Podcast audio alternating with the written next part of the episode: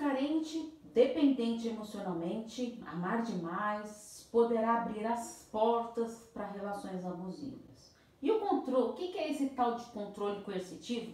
Essas perguntas eu vou responder no vídeo de hoje. Sou Paula Freitas, psicóloga, psicoterapeuta de casal e terapeuta sexual. Então vamos para as perguntinhas de hoje sobre fragilidade nos relacionamentos abusivos. Primeira pergunta: me sinto carente e por isso sempre me sujeito a relacionamentos tóxicos. Muitas pessoas, por carência afetiva, permanecem em relacionamentos tóxicos, com a historinha que conta para si mesmo de que ama muito. Quando foca só no amor, desconsidera outros aspectos importantes na relação. E essa união, ela vai perdendo a possibilidade de ser reavaliada, redefinida e recontratada. Então, permanecer numa relação que não lhe faz bem prejudica a sua autoestima em nome do amor e será um grande sacrifício pessoal. Pensa nisso. Em nome do amor, suporta ser maltratada, rejeitada, desqualificada e acaba convivendo com uma grande lacuna entre o casal, ou seja, convivem com a solidão a dois e com a falta de parceria. Muitas vezes tolera profundas diferenças de valores, ética e moral. Nesse caso, o amor ele se torna uma desculpa para não tomar decisões, fazer escolhas e assumir a autorresponsabilidade por ter aceitado permanecer nessa relação. Segunda pergunta: sempre acho que tenho pouco a oferecer para o outro e isso me deixa vulnerável a relações abusivas. É importante isso. Quando a pessoa acredita que ter pouco ou nada oferecer para o outro no relacionamento poderá levar a cair nas armadilhas de relações abusivas. E isso pode estar ocorrendo por alimentar a crença limitante de que tudo será perfeito e que o amor sustentará tudo. Assim, corre o grande risco de fantasiar, de idealizar algo que foge da realidade pois toda relação passa por dificuldades. E isso abre margem para que a carência afetiva tome conta de si. Então a vida dois ela requer respeito, parceria, projetos em comum. E com amor fica melhor ainda.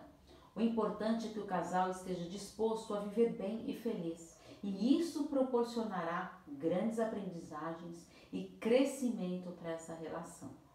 Cabe à pessoa assumir a responsabilidade por suas ações e não cair na tentação de idealizar e de somente fantasiar.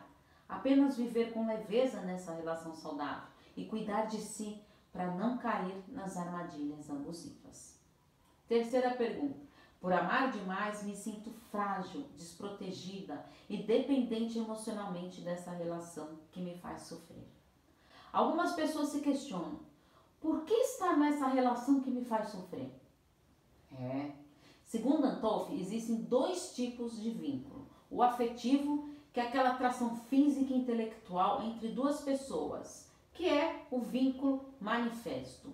E também tem o emocional, que é aquele vínculo oculto, que é aquele que os parceiros não percebem, que se refere às carências, às necessidades emocionais que cada um trouxe da sua vivência com a respectiva família de origem.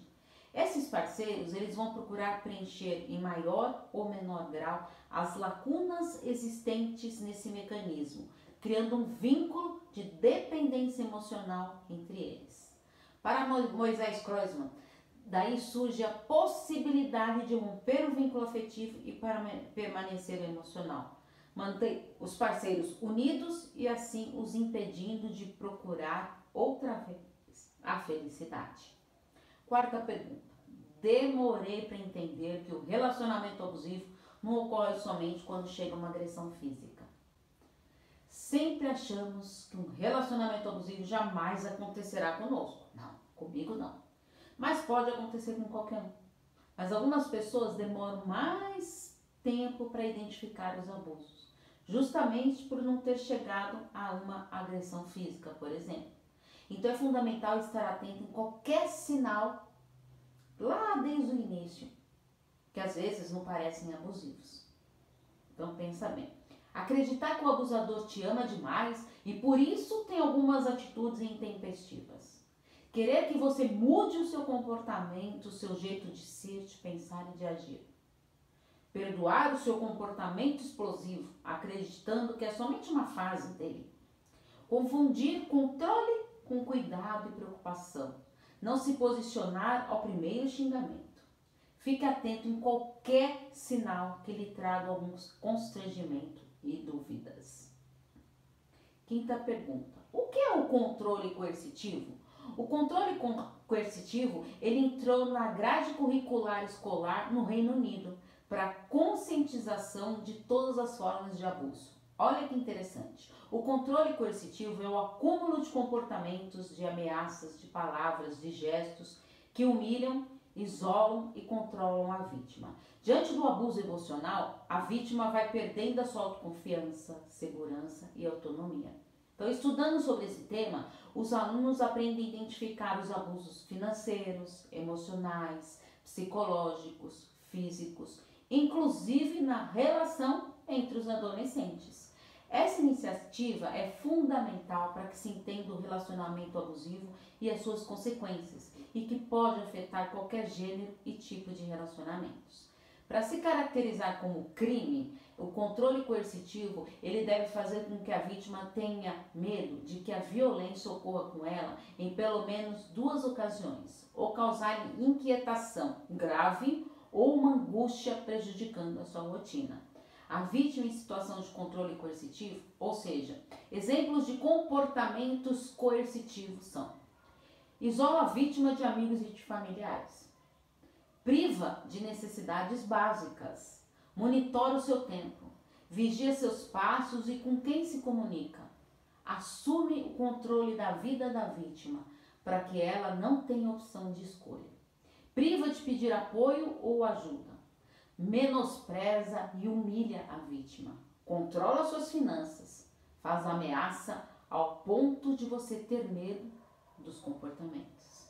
Caso identifique esses comportamentos coercitivos, denuncie 190 para a Polícia Militar, 192 para emergência e 193 para o Corpo de Bombeiros. Lembre-se, coloque-se em primeiro lugar. Não aceite nenhum tipo de abuso. Tenho podcasts, Relacionamento e Psicologia, que também falo sobre relações abusivas. Tenho textos e vídeos os links estão todos na descrição dos vídeos no meu canal do YouTube, Paula Freitas Psicóloga. Se inscreva e acompanhe o meu conteúdo que eu faço para você conseguir identificar ali e procurar uma ajuda. Porque afinal, quem cuida da mente, cuida da vida. Um grande abraço. Tchau, tchau.